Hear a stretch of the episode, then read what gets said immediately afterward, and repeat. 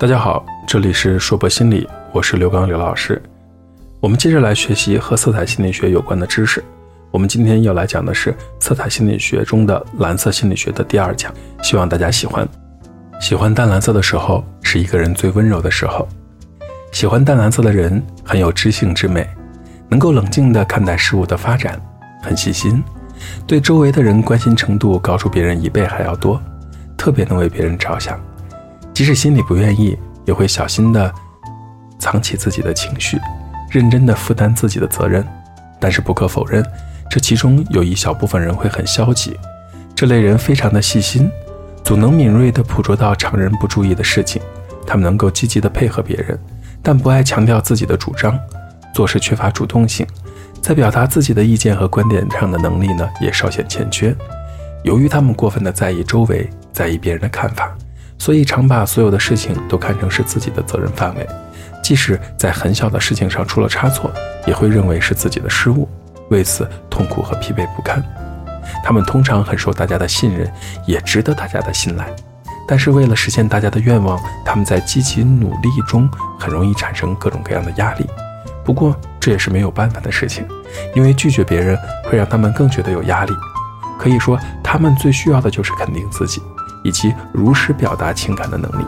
平日里只要不是去和别人进行比对，也不要太过于压抑自己，养成大胆去说出来的好习惯就非常的好。所以请大家记得，喜欢淡蓝色的时候，千万不要忘了多给自己鼓励。淡蓝色是情感丰富的颜色，他们能够充分地考虑他人的想法，体贴他人。他们在平日里会压抑自己的想法和意愿，不是因为过分地尊重别人的心情和立场，即使讨厌的事情也很难开口说不。这些人在大家面前很有人气，也受到很多的尊重，但就是呢，会不知不觉地积累大量的压力。在汉语中的蓝，原非颜色的名词。蓝本意是指一种可色染的布帛的植物兰草。兰草呢，早在周代的时候就已经开始人工培植了。荀子《劝学》中有青取之于蓝而青胜于蓝的说法，就是指青色呢是从兰草中提取的，但是青色又比蓝色看得更加的深邃和纯粹。蓝色那是中国最普及衣物的常服色，代表着庶民阶级的色彩。古人习惯把蓝色统称为青色，在传统的五色行观中，青色属于五正色之一，属木，方位为东方，象征着万物萌生的春天。蓝色在中国的传统颜色中已经有3000多年的历史了，是汉民族日常生活中最熟识、最普及应用的颜色，是普罗大众衣服的常服色。蓝色贯彻了整部中国历史与庶民阶级文化，其色彩的含义从古至今从没有改变过。蓝色虽然自古就被定为五正色之一，但它在政治权势圈子中历来的地位都不算是显赫的。例如，在唐宋时期的官位服色中，就在绿色之下，属于当官的入门款。在民间的衣服装饰中，蓝色已经多属于一般老百姓穿着的颜色。在西汉时期呢，汉成帝为了禁止社会的奢华风气，在永始4年曾下诏规定，青色绿色为民众的常服色。另外，青衣是古代婢女的代称，属于社会低层的颜色。用蓝色做成的衫袍在古代叫做青衫，是旧时学者惯用的服色，色感可显露出昔日读书人沉着自若的气质与风度。在清代的张回体小说《儒林外史》第14回中有这样的一段描述：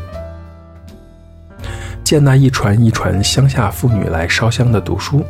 这里头有穿蓝的，也有穿青绿衣裳的，年纪小的都穿这些红绸单裙子。这也在告诉我们，蓝布衣衫也是古代成熟村妇习惯穿着的衣服颜色。此外，蓝榜是用蓝币批改的公告，与金榜题名高中状元时的荣耀恰好相反。古代参加科举乡试的人，如果写作不及格，就会被取消考试资格，并出榜以示众人。这个榜呢，就叫做蓝榜。大约从唐代开始，蓝色呢逐渐从青这个概念中分离出来，正式的成为了颜色的名字，并散见于唐诗当中。蓝色被文人墨客直接用来形容彻明无边际的天空色泽和清澈见底的水色，比如杜甫就在他的诗中曾经写下“上有蔚蓝天，垂光抱琼台”这样的诗句，而伟大的诗人李白也留下过江山水色青玉兰这样的清凉诗句，特别适合送给这炎热的夏天解解渴了。蓝色呢，也是元朝崇尚的颜色，因为元朝的蒙古人自认为他们是由苍狼繁衍而来，而苍指的就是天蓝色，因此元代的宫殿呢，都用蓝色琉璃瓦作为屋顶，以代表上天和蒙古人的渊源。而盛产于唐明时代的青花蓝，是至今古今中外公认的古瓷器中的极品蓝釉色，是代表精湛工艺烧瓷技术的颜色。蓝色在佛教中也代表明净圣洁的颜色，又是西藏佛宗信徒中诚心膜拜的神圣色彩之一。蓝色呢，有时也象征着男女之间传递的情谊。古时相传，位于陕西蓝田县兰溪的蓝桥，这座桥当然现在已经不存在了。那这座兰溪上的蓝桥呢，曾经是一座象征爱情的桥梁。在古书《西安府志》中有记载，庄子道直中有一则这样的故事说，尾生与女子栖于梁下，女子不来，水至不去，抱梁柱而死。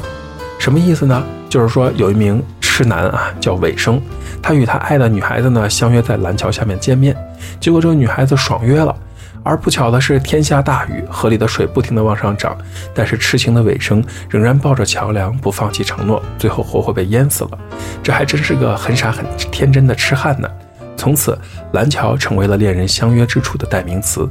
后人又把相恋的男女若一方失约而另一方殉情叫做魂断蓝桥。蓝色在这则典故中就被渲染成了带有绝望情爱的浪漫色彩。在现代电影中，美国好莱坞曾于1940年拍摄过一部黑白爱情电影，原片名叫做《滑铁卢桥》。这座真的桥呢，建于英国的伦敦。当时这部电影的女主角由主演《乱世佳人》的费雯丽饰演，男主角呢是罗伯特·泰勒。电影的内容呢，因为与中国古代的蓝桥典故相仿，所以这部电影的中文名称就引自这个典故，改译为《魂断蓝桥》。电影在当时上映之后，曾经感动了无数东西方的观众，也因此被誉为电影史上最凄美动人的爱情故事。提到中国蓝，你是不是第一个想到了浙江卫视？事实上，中国蓝 China Blue 指的是靛蓝色，也就是天青色，这可是中国历史上最悠久也最深入民间的人造色素了。而用来染天青色的根呢，还是可以入药治疗感冒和喉咙肿痛的，那就是传说中不管发生什么疾病都会被大肆渲染的神奇的板蓝根。说到中国蓝，第二个值得探讨的呢，值得提及的就是青花蓝。其实最喜欢青花瓷的是元代，相传和蒙古族祖先的来源传说有关。在元朝最早官修史书《蒙古秘史》中有记载，当初元朝人的祖先是一匹苍色的狼和一头惨白的鹿相配而产下一个人，名字叫做巴塔赤汗。苍狼的苍就是天蓝色，也就是青花瓷上的蓝色。对于蒙古族而言，惨白就是雪白，所以蒙古人认为白色为吉色。蒙古民族尊天敬祖，蓝与白是伟大民族的颜色标记，而蓝白相辉映的青花瓷也就蕴含了元朝人这种不忘祖典的寓意。周杰伦的那首青花瓷的歌词里有句天青色等烟雨，而我在等你，让人倍感诗意，说的就是一个中国蓝魂断蓝桥的故事吧。可天青色这三个字一出来，就有浓浓的中国风。天青色是指大雨滂沱后天空放晴的天蓝色，又指天气晴朗万里无云的自然天色，有令人心情愉悦脚步轻快的感觉。天空无尘可极目远照的天蓝色，在古代西方象征着贵族的颜色，也代表众神居住的天堂的神圣颜色。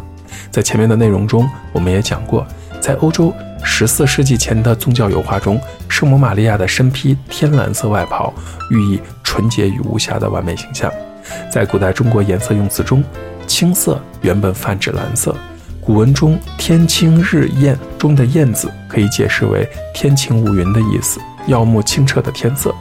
天青色在传统中国代表着光明磊落的意思。在明末隐士洪自成写于万历30年的《菜根谭》中有这样的一段描述，君子之心是天青日白，不可使人不知。什么意思呢？就是用洁净的天色比作君子做人坦荡光明无不可告人的秘密，而以手法清廉的事迹传世的北宋官吏包拯，身后在民间被誉为包青天，就是说他操守德行明洁若蓝天。关于中国蓝还有很多的内容没能一一的提及，有兴趣的话大家也可以上网搜索相关的内容和资料。关于蓝色心理学我们就暂时讲到这里了。